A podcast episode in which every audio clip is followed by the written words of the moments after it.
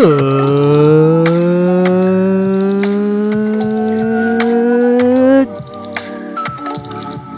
morning, good evening, good afternoon, or good night.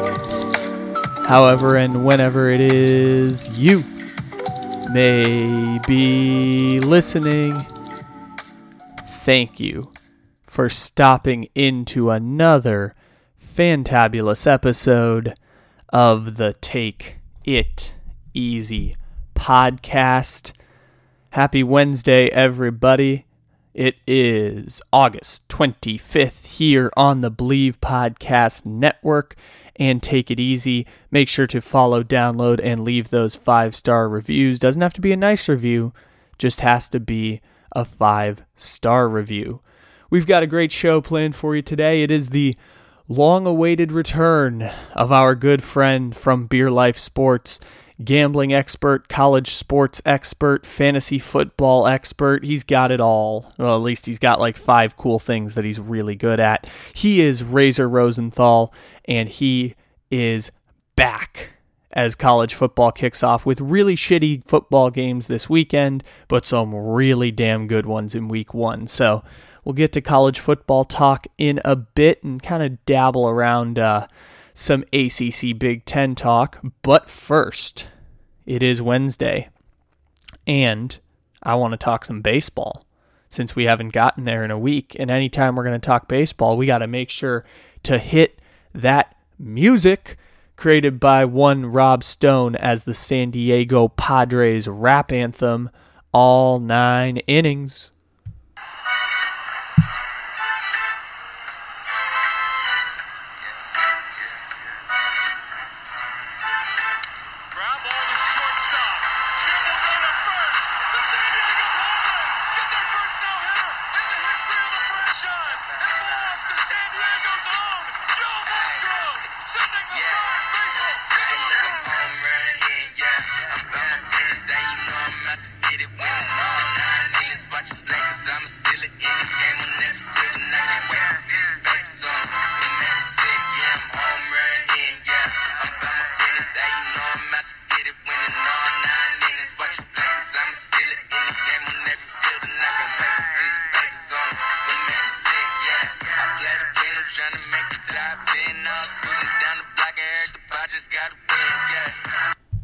That song so much. It's so good.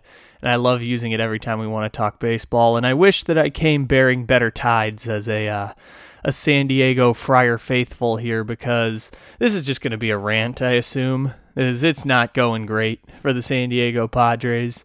I mean, you can talk about losing streaks and injuries and firing a pitching coach that everyone seems to hate because for 15 years the Padres had the best pitching coach in Major League Baseball in Darren Balsley, and then all of a sudden they get Larry Rothschild in there and everything starts to fall apart with your pitching staff. But take all of that out. The Padres have just been damn unlucky. Just been unlucky. Uh, yesterday, Manny Machado had a home run robbed to kick off Dodgers week, which is a painful memory of a home run getting robbed last year in the NLDS. I can't remember who hit that one. Might have been Wil Myers, but uh, Mookie Betts robbed, or Cody Bellinger robbed a home run. Was it Cody Bellinger or Mookie Betts? I think it was uh, Cody Bellinger robbed a home run in the NLDS, and then we lost like eleven nothing. And then AJ Pollock robbed one yesterday, and with two on and one out, we just hit into some unlucky ground outs and a fly ball to center field with two runners on. It's just unlucky for the Padres. And so they find themselves now losing. If we go back far enough, I want to say Padres have lost nine of 12. They are fading fast from the wild card as the Cincinnati Reds go on a long winning streak. And if you want to hear me rant, I did a, a podcast short segment over on uh, the Slump Buster, and it's only been reinforced now because back then we had just given up the wild card lead, and now we find ourselves a full game out of the wild card. Now, fortunately, the Reds lost yesterday, so we're not fading too far into obscurity, but it is Dodgers week, and Dodgers week and Giants weeks are going to be how the Padres turn this whole ship around and with a lot of Pierce Johnson starting and Craig Stammens, it's making me feel a little sad, even though we have the MVP of the league. I forgot what the old quote is now, but basically it's the idea that pressure is the opportunity that you might fail, basically. It's not exactly that, but pressure is the right to know that you might fail. And that seems to be where the Padres and the Boston Red Sox and the New York Mets, who have one of the worst hitting teams in baseball over the past four months or four weeks, as Steve Cohen is tweeting all over the place. But uh, as I have a laughably all time bad take about the Yankees not having a chance to make the playoffs as well. They've run off 11 straight and they're just deadlocked in the wild card now at this point, which is funny because I didn't think they'd be able to recover.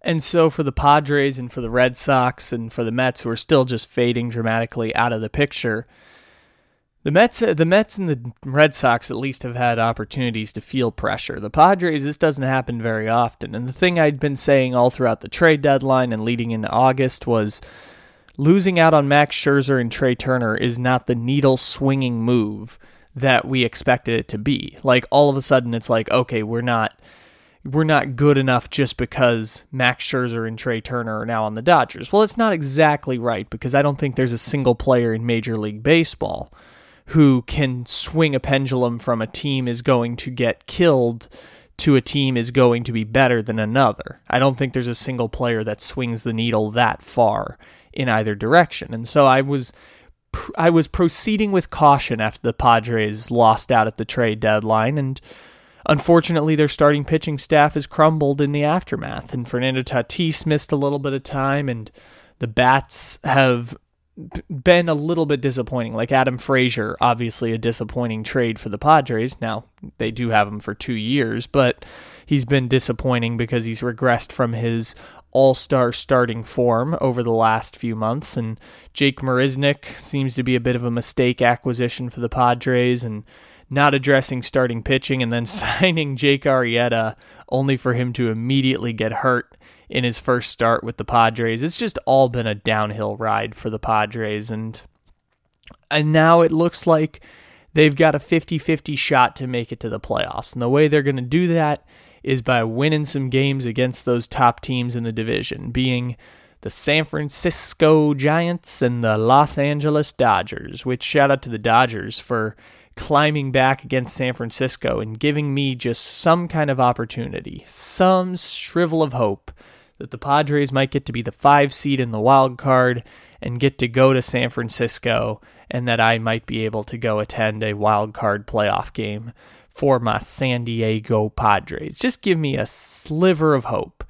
And so in the midst of Dodgers week and losing 5 to 2 yesterday, it just reinforces the fact that I don't want to panic. I just feel the disappointment mounting because slowly but steadily we are running out of games here. And the Reds sweeping the Marlins over the weekend is not a good sign when you're dropping two out of three to the Phillies, but probably should have been swept by the Phillies. And the fact that it seems pretty clear from this extended run that your team's just not the same as it was when people were calling the Padres the most fun team in America. And, uh, well, they didn't go far enough to say America's team, but they just were the sweetheart darlings of America, and it looked like Petco Park was the coolest place to be. And now it's still packed, but now it's just people that are a little more sad and a little more bitter, and Padres players that are pressing and all that stuff. So, holding out hope still, ever so slightly, that good things will come from us San Diego Padres as good things continue for the Yankees and the Astros because of course they do. Every year I just I've been making this joke for like 5 years now. Every year I look at the preview in the American League and every year it keeps coming up Yankees and Astros. And for the most part I'm right. It ends up being Yankees and Astros. Now the Red Sox sorry, the Red Sox got a nice little year in there in 2018, but it was pretty much Yankees Astros all the way through. And then last year, Tampa Bay was the number one seed, no question, but they pulled an upset in the winner go home against the Yankees, pulled an upset in a winner go home against the Astros, and they got to be the ones in the World Series. And now Tampa has the best record in the American League. Of course they do. They're Tampa. Nothing about them makes sense. Wander Franco was looking like a total disappointment to start off. He was hitting like league average 750 OPS, and now he's got like an 11 game on base streak or a 15 game on base streak, which is the most for any player under the age of 21. So we can uh, stop the talks about them as a disappointment. They have the best run differential in, well, second best behind the Houston Astros, but they've got the second best run differential in all of baseball right now. It has been a massive, massive success for the uh, Tampa Bay Rays, and maybe, just maybe, we're still headed towards that Astros and Dodgers rematch in the World Series. But baseball's really random. Maybe the White Sox will just tell everyone to piss off in the AL equivalent of the Padres, but playing in a division where all the teams are crap, instead of the Padres playing a division with three of the best teams in Major League Baseball. But also, the Padres pitching staff doesn't have Lucas Giolito or Dallas Keuchel or Lance Lynn or Carlos Rodon. They have Pierce Johnson. All right, let's kick off this college football season with our friend Razor Rosenthal over at Beer Life Sports, which you can follow with the link in the description to today's episode.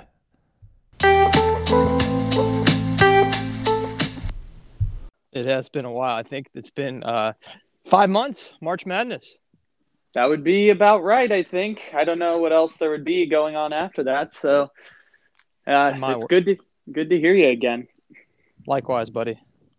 Yeah. So, how are you feeling about the uh, beginning of college football season? First and foremost, from your uh, NC State Wolfpack, I have no idea whether they're good or not, but generally they're kind of in the 500 range. So, I would not know. expect a whole lot there. Uh, I I, th- I think this is a team that is going to beat up on bad teams, and a team that is going to be beat up by good teams, and that is what you get typically every year with Coach Doeren at NC State. I think there's going to be some consistencies. Hopefully, an incredible victory that we didn't expect, but.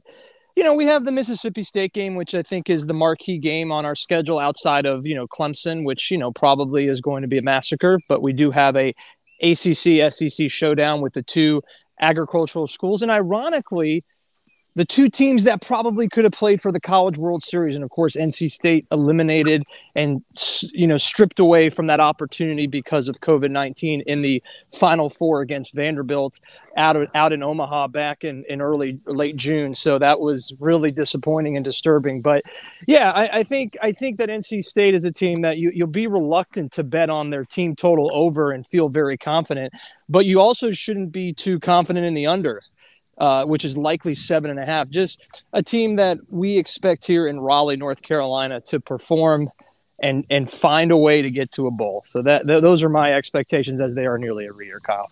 so the Belk Bowl is what you're shooting for at this point. Well, can we get to the Belk Bowl? Well, last year we did play in the Gator Bowl. You know, we did struggle. We did lose to Kentucky, and uh, I, I think the Belk Bowl is viable. It's you know who knows if it's actually still called called the Belk Bowl. But uh, again, you know, listen, it's NC State, and unfortunately, we're just not there quite yet. See, you guys need to be in that terrible coastal division. Like you guys get unfortunately you have to play Clemson every year. You have to play Louisville, which Louisville's not that great right now, but they had Lamar Jackson for a while. You guys have to play Florida State. Like you guys just picked the wrong division to be in. You just need to go to the coastal with all those terrible teams that beat each other up all the time.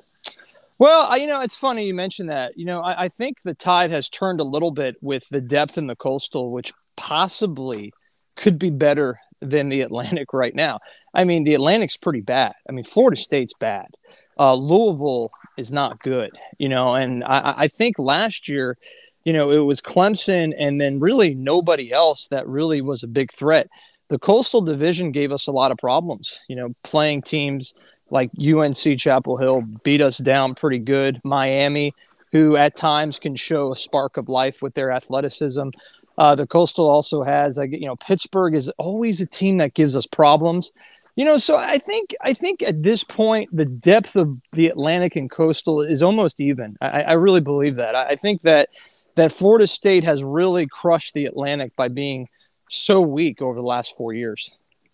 And the the I've been making ACC coastal jokes forever, and this is really this is true this year. Is that because UNC has built this great program within like three years of Mack Brown getting there, which is honestly it's amazing how good they've been over the last two years, and then having what's probably the top quarterback prospect. It's either Sam Howell or Spencer Rattler right now, and Miami being at least respectable, respectable in the way Michigan is, where they put too high of expectations on themselves, but they're a very respectable team right now. So those two teams kind of even things out a bit. And then you've got your Virginia Techs kind of sneaking up there. Maybe this is a turnaround year for them. They've been down for a little bit, but maybe they get back up to the top, or maybe Georgia Tech turns it around, or I don't know, maybe who else is there? Duke? Nah, Duke's Virginia.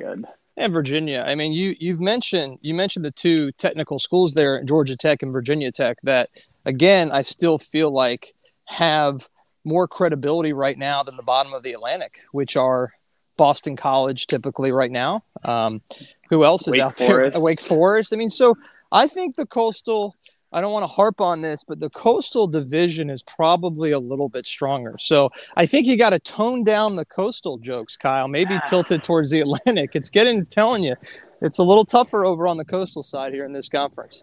Yeah, I, I can always bring up the stat though that the uh, the last time the Coastal won the ACC championship was when Tyrod Taylor was quarterbacking Virginia Tech. Wow. So I can always laugh at that. That it's been like 11 years since the Coastal won the ACC championship game. That's unbelievable. And Tyrod Taylor got us to the playoffs as a Buffalo Bills fan. So we uh, we we thank we thank Tyrod for that about four years ago. Yes, Tyrod Taylor broke the curse, and then he's been he's been replaced now. This actually went viral on our Instagram a couple days ago. Like he was the uh, Tyrod Taylor has now been replaced by three of the top 15 quarterbacks in the NFL between Josh Allen, Justin Herbert, and Baker Mayfield.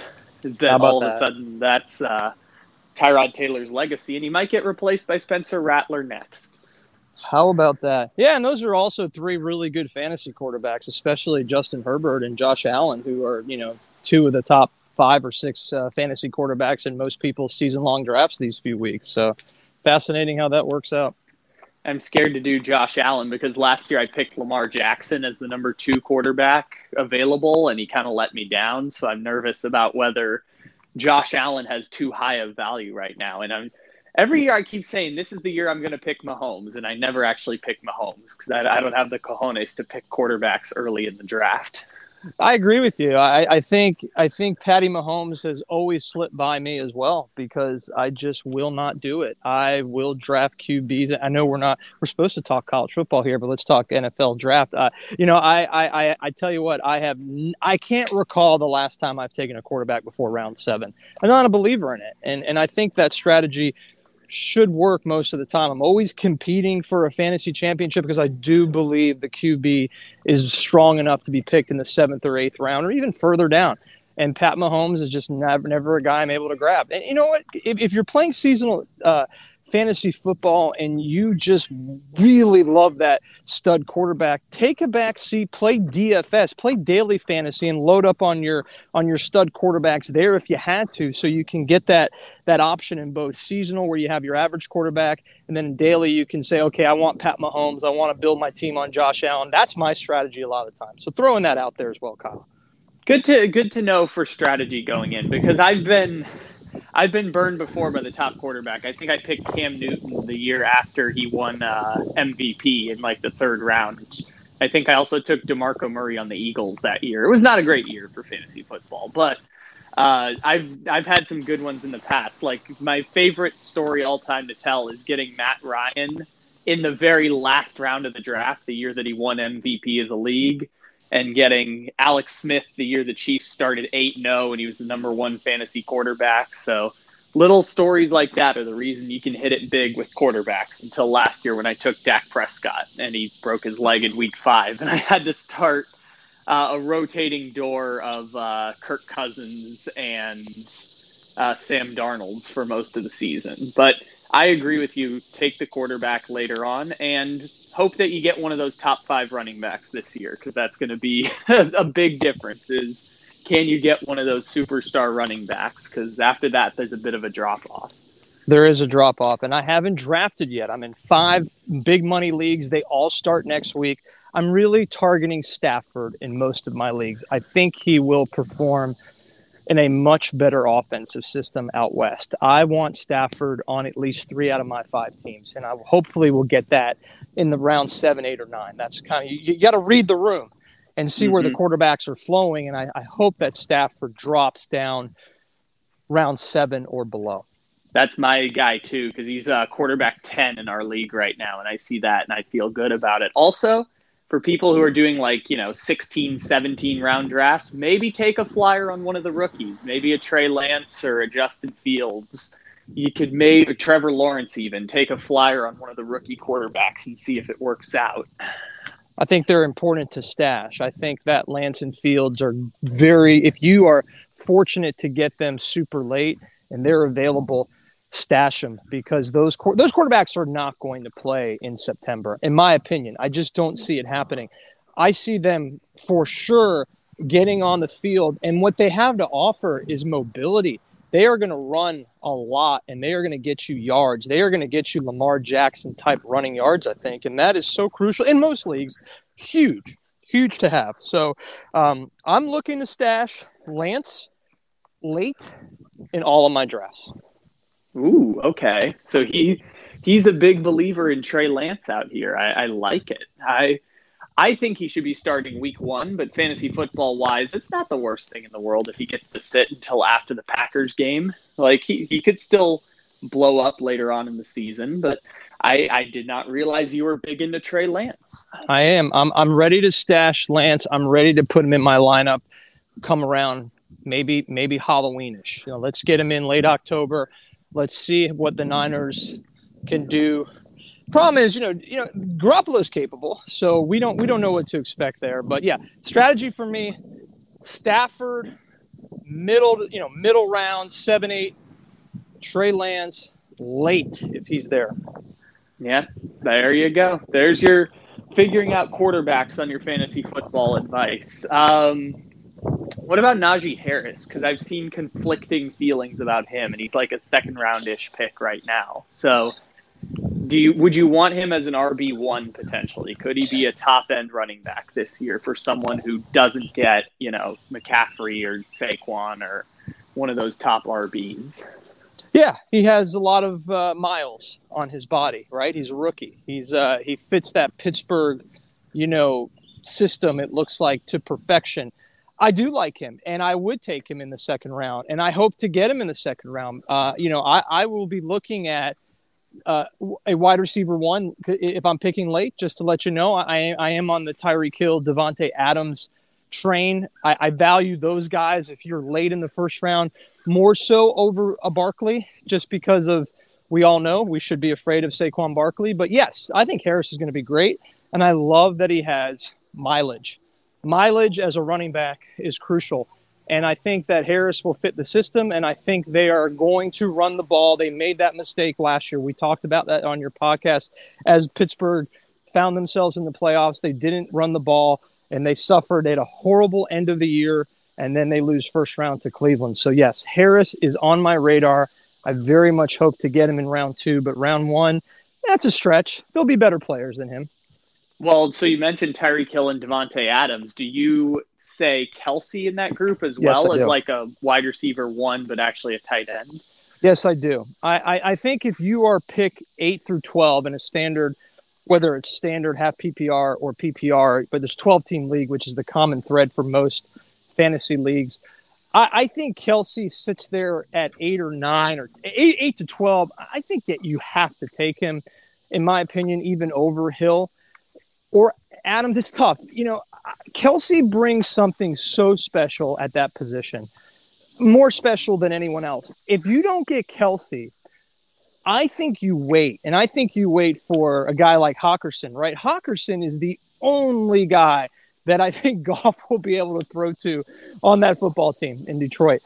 I, I, I think it's it's Kelce, or you wait, and you wait for, gosh, round six, whoever you know, whenever whenever that Yeah, after you've you got know, three yeah. running backs. Wait until you Yeah. have three running backs on your team. I'm okay with Kelce Harris though, Kyle, to start your draft. I mean, I, I think you're going to be fine.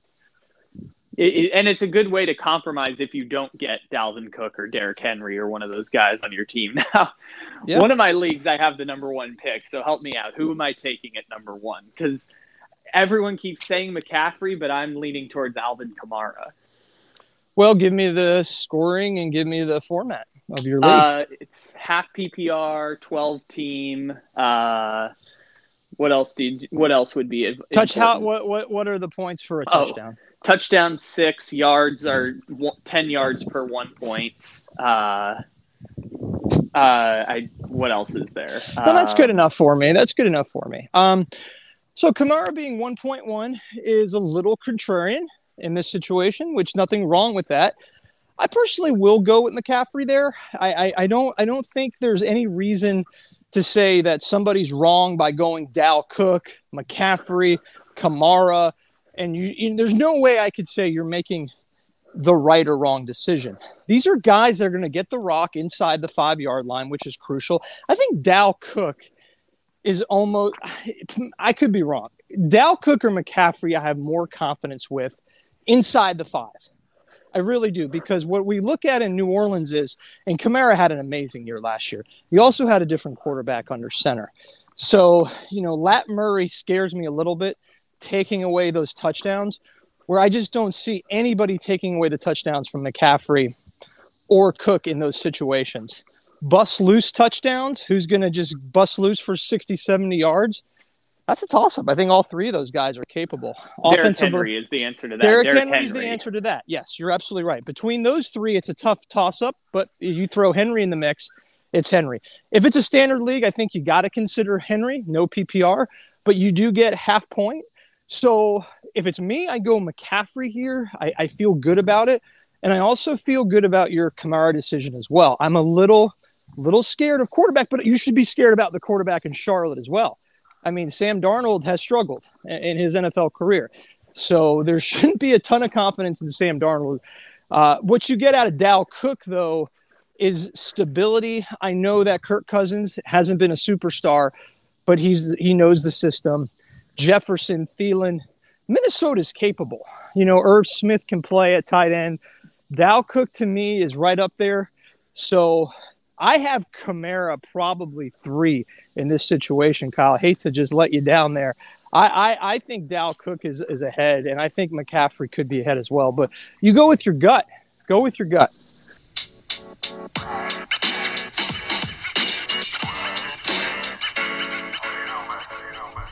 We talked a lot of fantasy football, but I believe is this your show? We, we're doing a fantasy show today, or are we doing college football? What are we doing today? You Kyle? know what? We're we're kind of just going all over the place. All over the we? place. We're just we're we're one second we're into ACC talk, and next I got fantasy football questions because I got three drafts this week, and everyone's doing their fantasy football stuff. But I do ha- I did bring the the college football questions into the mix here because. Um, I wanted to ask about the Big Ten because I'm very confused about what's happening in the Big Ten this year. Obviously, Ohio State's at the top, and after that, I can't tell if Michigan is going to be good or Michigan State might be good, which is traditionally what I'd think. But then Indiana looks like they're going to be pretty good, and Penn State, nobody knows what's going on there. And James Franklin might be falling out of love with the school, and so maybe there's pressure to perform well. I help me understand the Big Ten East a little bit because I can't figure it out post Ohio State. Well, I think you and everybody else. Here's one thing that that I will recommend with the Big Ten, and I think a lot of the times here with all these schools uh, starting off, uh, proceed with caution when it comes to gambling. You know, I think we take a look at the first big game of the year is a Big Ten game, right? We're going to see Nebraska traveling to Champaign and, and playing Illinois, and I mean Nebraska is a bad football team. They are laying minus seven on the road. They are probably minus 280 to 300 on the money line. And you know, as as a gambler, we all know my strategy. For those who've listened to your podcast and listened to me back in the winter with you on your show, is that I, I do money line parlays, and they're they're quite successful. You got to play with balance. You can't play a ton of them because you'll lose over time if you bet a ton of quantity and not quality. And this Nebraska Illinois game is quantity. It's not a quality bet. You know, I, I think the Big Ten is Ohio State and then just a, a makeup, and you know, mix up of a, of a variety of teams. Is Northwestern legit again? Probably not. Is Indiana going to be legit again? Probably not. But you, you really you really have to proceed with caution in the beginning of college football more so than the NFL. I think the NFL is a little more clear cut of what to expect out of good teams and bad teams. Jacksonville, the Jets, these are bad football teams. And we thought that the Indiana Hoosiers were probably going to be a bad football team last year. And they probably were a team that I would rank them number two overall in the Big Ten. They just happen to be in the same division as Ohio State, if I have that right. You know, so it's really hard to handicap in the beginning. So just you know, focusing on this Illinois Nebraska game, if you really want to take Nebraska on the money line, and some people will, and they have confidence that Illinois is that bad. I would play it small, but I'd also would play Illinois against the spread. You know, play two of these bets. You know you're going to go one and one you can't lose them both if you're taking Nebraska on the money line, Illinois plus seven. But you got to cover yourself here. Maybe you can go two and zero. Maybe uh, Nebraska wins by four points. But the, you got to proceed with caution week one. You can't rush to the finish line. College football, the first two three weeks, Kyle, in, to, in my opinion, because we didn't talk back in September last year. You and I kind of connected towards the end of college football it's it's it's really difficult. It's a very very difficult game to handicap, in my opinion as you learn about these teams come early, mid October, then the money lines will unfold. Then the parlays will be there, for my opinion, for the public bettor. But right now, you're asking a lot of Nebraska to go on the road, who a terrible team with turmoil, by the way, on the offseason, as we know what happened with Coach Frost. Stay away big. If you want to bet this game, bet Nebraska money line small, then hedge your bet with the Illini plus seven. That's my advice there. I mean, this was the thing that I was thinking about because week zero does start next week, but the whole way through I was watching it and I'm saying we can't we can't actually like entertain Nebraska and Illinois as serious college football because they're both just so bad. Like, both of those teams are I mean, the the Big 10 West is probably diet ACC coastal where just everyone beats each other up the conference champion usually only has eight or nine wins, except for the occasional Wisconsin Wisconsin being in the hunt in the college football playoff. They really are never great. And these are the two worst teams in that division. I feel pretty confident in saying Nebraska and Illinois are going to be the two worst teams out of that division. And it's the only major college football game coming up in week zero. So you know everyone is going to be excited to gamble on it. Kyle, this game on Saturday, I believe it's August 28th, will be bet tenfold versus any MLB, any tennis bet, anything that's taking place. It will have massive amount of money on it just because you are giving us Big Ten, NC2A, Division One football, and and I think I think it's understandable why the the gambler out there is hungry for this game. So we we joke about how bad these teams are, but it's a big deal. It's a big deal to see Nebraska, Illinois out there. But I just urge gamblers to be smart and crawl before you walk in the gambling season. You're out of your mind if you're going to lay a thousand dollars on the Nebraska Cornhuskers on you know uh, 10 11 days from now because there is no way that anybody could foresee them beating up Illinois at this point. They can, but I just can't put I just can't put my hard earned money on on on Nebraska minus 320 or and, and lay that kind of bet. I mean, to to win three hundred dollars on that kind of bet, you got to lay a thousand, and that's just is stupid. You know, we don't we don't know what to expect out of the Cornhuskers coming off a really disappointing season. It's been a really disappointing three years for them, but I I didn't think we'd get so deep into Nebraska football at this point, and Illinois Illinois just hired a new coach, right? I, they did, they did, and I don't know who it is, you know. But the point of this Illinois Nebraska talk is that it is the marquee game of Week Zero. Maybe I'm wrong, but you know, is there a bigger game when it comes to brand name football than Illinois Nebraska Week Zero? Okay, brand name football is absolutely correct because I was going to throw out the uh, Hawaii versus UCLA game that is also on that Saturday, but Uh, that's more for my personal sake because I'm invested in Mountain West football as someone who grew up near San Diego State. so I know Hawaii is actually good, and UCLA is yeah, they're UCLA. They're just Yeah. they're there. They're named. Yeah, that game is played, I assume, at the Rose Bowl. That is, you know, that's a.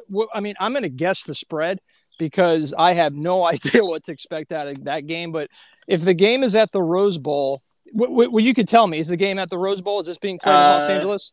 It looks like it, unless it's a neutral site. I believe it's at. Uh, yes, I believe it's at the Rose Bowl. All right. So I, I, you know, this is a game where the point spread will not be as close as the game we just mentioned between Nebraska at Illinois. So I'm going to go ahead and say the Bruins are probably a 17 uh, to 19 point favorite, 17 and a half. So to me, that game doesn't have the appeal where a Nebraska Illinois game, which I did look at the spread, that is a touchdown and under spread, which gives the gamblers a little bit more uh, nervousness on either side to watch. So UCLA is likely going to win. You're not going to bet a money line. You're not going to lay minus twenty nine hundred dollars on the Bruins. That's just foolish. So that's a that's a toss up kind of game. I, I again I can't stress this enough in college football. Proceed with caution. Week one NFL. If you have the bankroll, I'm hitting the gas.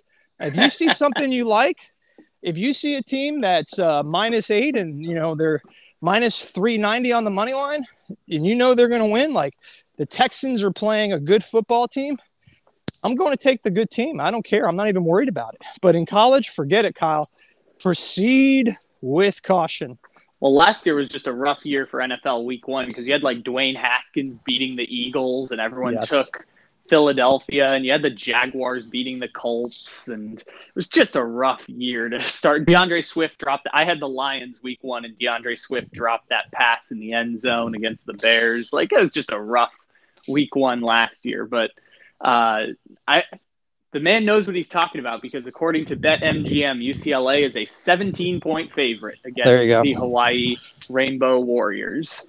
There you go that's a, that's a game where you typically get the two touchdowns and a field goal or two touchdowns and a and a half of and a half a touchdown kind of spread against a pac 12 team versus a very average mountain west team despite hawaii killing me when I bet BYU big. That was an unbelievable game played on the islands. If you remember that game, I uh, do remember yeah, that. that was a. I don't know if that was a couple years ago, two years ago, maybe, maybe not last year. It was an unbelievable football game. But Hawaii, you know, on the road, just not the same, and that's for a lot of teams. But boy, what a difference to play in Honolulu versus them traveling to the, you know, continental United States. It's a big difference. Yeah, of course. And I, I believe that year that the BYU game happened, Hawaii won the West Division of the Mountain West for the first time since like 2000 or since they did divisions in the conference. But Yeah. It was a good year. By the way, Bret Bielema is apparently the coach at Illinois now. I was very surprised to see that. I didn't think he'd be getting another job anywhere, but Bret Bielema, head coach at the University of Illinois now. I'm a Bielema fan, not not a fan of what he did in Fayetteville, Arkansas. Obviously, they were terrible, but you know, I think Bielema is just a really fun guy to listen to. I used to listen to him a lot on podcasts. Uh, obviously, did a tremendous job in Madison, and maybe the Big Ten is where he needs to be for recruiting. You know, I think when you go down to the SEC, you better have some serious pipelines of recruiting to to compete with the obvious teams that are right down there, right, you know, uh, bordering you in Alabama and Auburn and LSU. I mean, it's just a nightmare probably for Arkansas and Mississippi State. And, and Bielema may just be a better fit at Illinois. Are we going to see a good team there this year? I, who knows? I doubt it, but I, I kind of like the hire there. All right, can we run through some of these week one games real quick? Because there's some good ones. Not this week, the week after. Let's so, do it. Uh, just real quick, some of the best games coming up, not this weekend, but the week after, people. So, uh, first up on the morning block, we have Penn State versus Wisconsin. Wow. That is that is unbelievable. That game is played where? Uh, in it's either in Wisconsin or neutral site. Uh, I believe Wisconsin, considering it's a nine o'clock game. But let's see. Let's operate under the assumption it's at Wisconsin. Yeah, so I'll go ahead and say, and again, I don't know these lines. Hopefully, I get this close to being right. Penn State is gonna, you know, come back with probably a lot of players. I would imagine they didn't lose too much. Wisconsin coming off a really disappointing season last year. Quarterback play was terrible. They just could not matriculate the ball down the field. if they're home, I'm going to say they're a six point favorite uh, against Penn State. I mean, they really shouldn't be that much more heavily favored than that, but you, you may be able to tell me as you look at your computer. Uh, Wisconsin is a three and a half point favorite Okay. and minus 155 on the money line. So what we're seeing there is that Vegas thinks these teams are equal because you're getting three points at home. And Vegas, I, I figured Wisconsin is three points better than Penn State, and they would give them another three for being home. So that's where I got my six line. So three and a half. That means these are two equal teams. It's a stay away game for me. Again, week one, who the heck knows what to expect? Are the fans going to make an impact in Madison? Are they even allowed in, you know, uh, full capacity in the stadium? Man, enjoy that game, people. That's just an early Big Ten game you usually get when it's freezing in November. Enjoy it Labor Day weekend. And my advice is don't bet it. You don't want to. You want to stay away from that game altogether. I'm staying away. I'm staying away. I mean, you you have made it perfectly clear to proceed with caution as the season gets underway here. Um, next game I have here is West Virginia and Maryland. Uh, let me get the betting line real quick. Uh, it is West Virginia. Let's see, West Virginia three point favorites at Maryland. Yeah, that's fair. West Virginia is the better team, you know, when we look at last year's stats. I mean, again, they're in College Park, so you you you get 3 points there for Maryland. That means that Vegas thinks they're a 6-point better team. Kyle, I stay away from this game. This is so ugly. This is uh this is terrible. This is like dating your sister. You just can't do it. And people do date their sisters in West Virginia. So no offense to our West Virginia audience, but I'm uh, I'm staying away. I don't like this game. This is too hard to handicap. You could see Maryland just getting completely blown out, or vice versa, Maryland winning by a touchdown late. I, you guys, it, it's one of those things where if you have to bet it, bet small, bet just bet it for fun. That that's just this game is impossible to handicap week one. Uh, next up on here, we get into some of the bigger names. We have Alabama versus the University of Miami. So Alabama is a 17 and a half point favorite. It is neutral site in Dallas, Texas. Okay, so this game is in Jerry's world, and you know. Miami has the best quarterback, in my opinion, talent wise, in the Atlantic Coast Conference. And you can almost say they have one of the top three quarterbacks in the country. But is that enough? Is that enough? Because Manny Diaz, who I, I like the guy, I actually know the guy somewhat well. Um, I, I, I just, the, the, the plays that are being called on defense have been so disappointing. Miami has been shredded against good teams over the last four years under his tutelage as a defensive coordinator, now head coach. I just don't see this com- being competitive unless Alabama is just completely shell shocked by losing very key players. It's a lot of points, Kyle. So let's bet this one. Let's say Miami covers this number, and I have a little bit of confidence in that. I'm going to go with Miami to cover this number. That's a lot of points. Alabama will be fine. They will reload as they do every single year. I think this is just too much coaching, but almost a little bit too much talent and speed for Miami to get completely blown out week one. Alabama is going to struggle at times week one. They're going to make mistakes. These are young kids still. You know, I, I, I just think that's a lot of points. Very disrespectful to the Miami Hurricanes. I'm sure they're going to use that as motivation. Alabama by 13. Is this the best Miami team since that year that they almost made the playoff and then I think played in the Orange Bowl? I think it was 2017. Was that? Yeah, Miami had a chance. They were they were cruising that season, and I do think this quarterback play is the best. I mean, this could be the best since Ken Dorsey. So I, I- I think that Miami's in good shape to win the Coastal or finish second. The Alabama game is just just brutal to have week one, but it's a good test for the Hurricanes. I I think they're going to be okay in this game. I think they're going to figure out a way to stay under two touchdowns at times. But here's what you got to fear: as in Miami, better they're down 14 the whole game. Then that turnover with three minutes to go inside their 20. You've seen it so many times. Alabama creates a big turnover, changes everything. Touchdown, Alabama. The Canes lose by 21, the heartbreaker. But I, I like these underdogs in these in these spots. I really do. All right, two more games to go here. So we've got nine and a half point favorites Notre Dame traveling to Florida State. Listen, Notre Dame is a team that wins. And they don't look great in these playoff games, but they beat up on bad football teams. Florida State's a brand name. They're a bad team, Kyle. Notre Dame will be part of a money line parlay week one. I like them to win this game outright. I would say don't be scared to lay the nine and a half. Florida State is not your father's Florida State team. Notre Dame beats up on bad teams. They will be part of my money line parlay for sure. By the way, for those listening at home, they are minus 400 in said game to whoop up on the terrible Florida State Seminoles. Uh, and finally, we have the game of the week. Georgia travels to Clemson, played in North Carolina. It's played at the Charlotte Pan- or the uh, Carolina Panthers Stadium in Charlotte. Can I guess this line, Kyle? I would love for you to guess this line. This is a neutral game, obviously vastly closer to the Clemson campus. That is about an hour and 15 minute drive. So Clemson is going to get some points for being a neutral home team. Georgia's really good this year. They could be as good as Clemson based on who the personnel is coming back.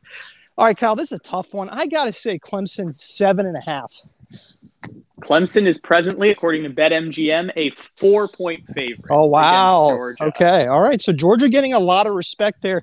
No play, enjoy the game. That's my advice there. Love Notre Dame on the money line with another team. We want to pair up two teams like Notre Dame and somebody else that present that minus 400 value.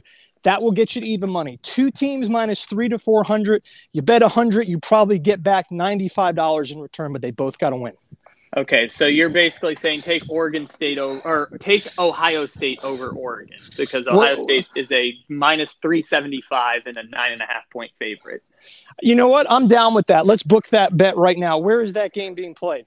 That is being played at Ohio State. Yeah, let's book it. Let's book it. Let's go Ohio State, Notre Dame, Moneyline Parlay, Labor Day weekend without even looking at anything because there's more games. And I don't want to just lock this in like, you know, officially and put me on the spot, but there's probably a lot of games out there that you're like, okay, wow, you know, this ACC team is only minus 390 versus this other, you know, you know, who knows? It could be Conference USA, but I- I think- I Oklahoma think plays more- Tulane in the first week, so that might be one of them. Well, that could be too big of a money line. That that that could be too much. That could be too rich for our blood. Um, I, I think you should feel good about Notre Dame and uh, Ohio State taking care of business on on Labor Day weekend, and I think that's going to present very close to even money value.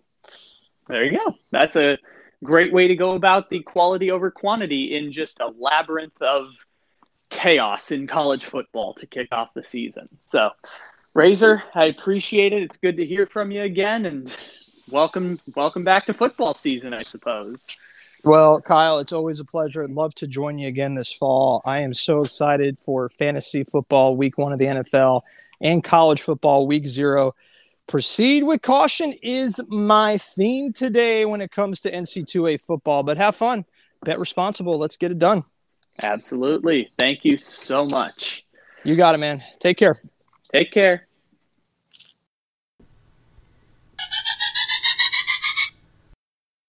This is Kyle from the future, which technically I didn't need this segment, but it is kind of important to throw in here because just as we were wrapping up the podcast, we got some breaking news into the show that Sony Michel, the Patriots running back, first round pick of 2018, who we've done a number of podcasts on in the past about how his value has been part of the has been a symptom of the larger problem for the New England Patriots despite the fact that he had like 5 touchdowns during that Super Bowl run where they beat the Los Angeles Rams in Super Bowl 53 just got traded to the Los Angeles Rams for two conditional picks finally putting to rest all the notions that everyone had been trying to convince me of for the last offseason that Damien Harris was not the true number 1 for the New England Patriots.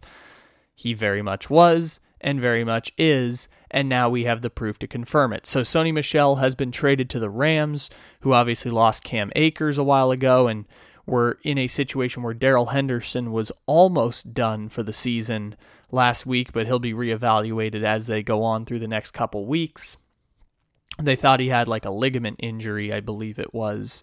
Um, but the Rams didn't want to wait for the running back position, and this is a good time. The Patriots maybe wanted to keep someone. I know Rex Burkhead isn't there anymore, but that would kind of be the default name I think of that the Patriots are aggressively trying to protect. But they did trade Sony Michel, which he was kind of expendable at this point. Like I know he's a running back two or running back three or wherever he fits into the Patriots scheme at this point, but Sony Michel was a bit of a disposable piece. And now he ends up going to the Rams, where he'll fill in that depth that Sean McVay likes to play with, or at least Sean McVay envisioned playing with uh, when he got rid of Todd Gurley last offseason. And they kind of did the committee thing, and then Cam Akers just kind of became the definitive number one running back. And then Cam Akers was supposed to be the definitive number one back, but then he got hurt.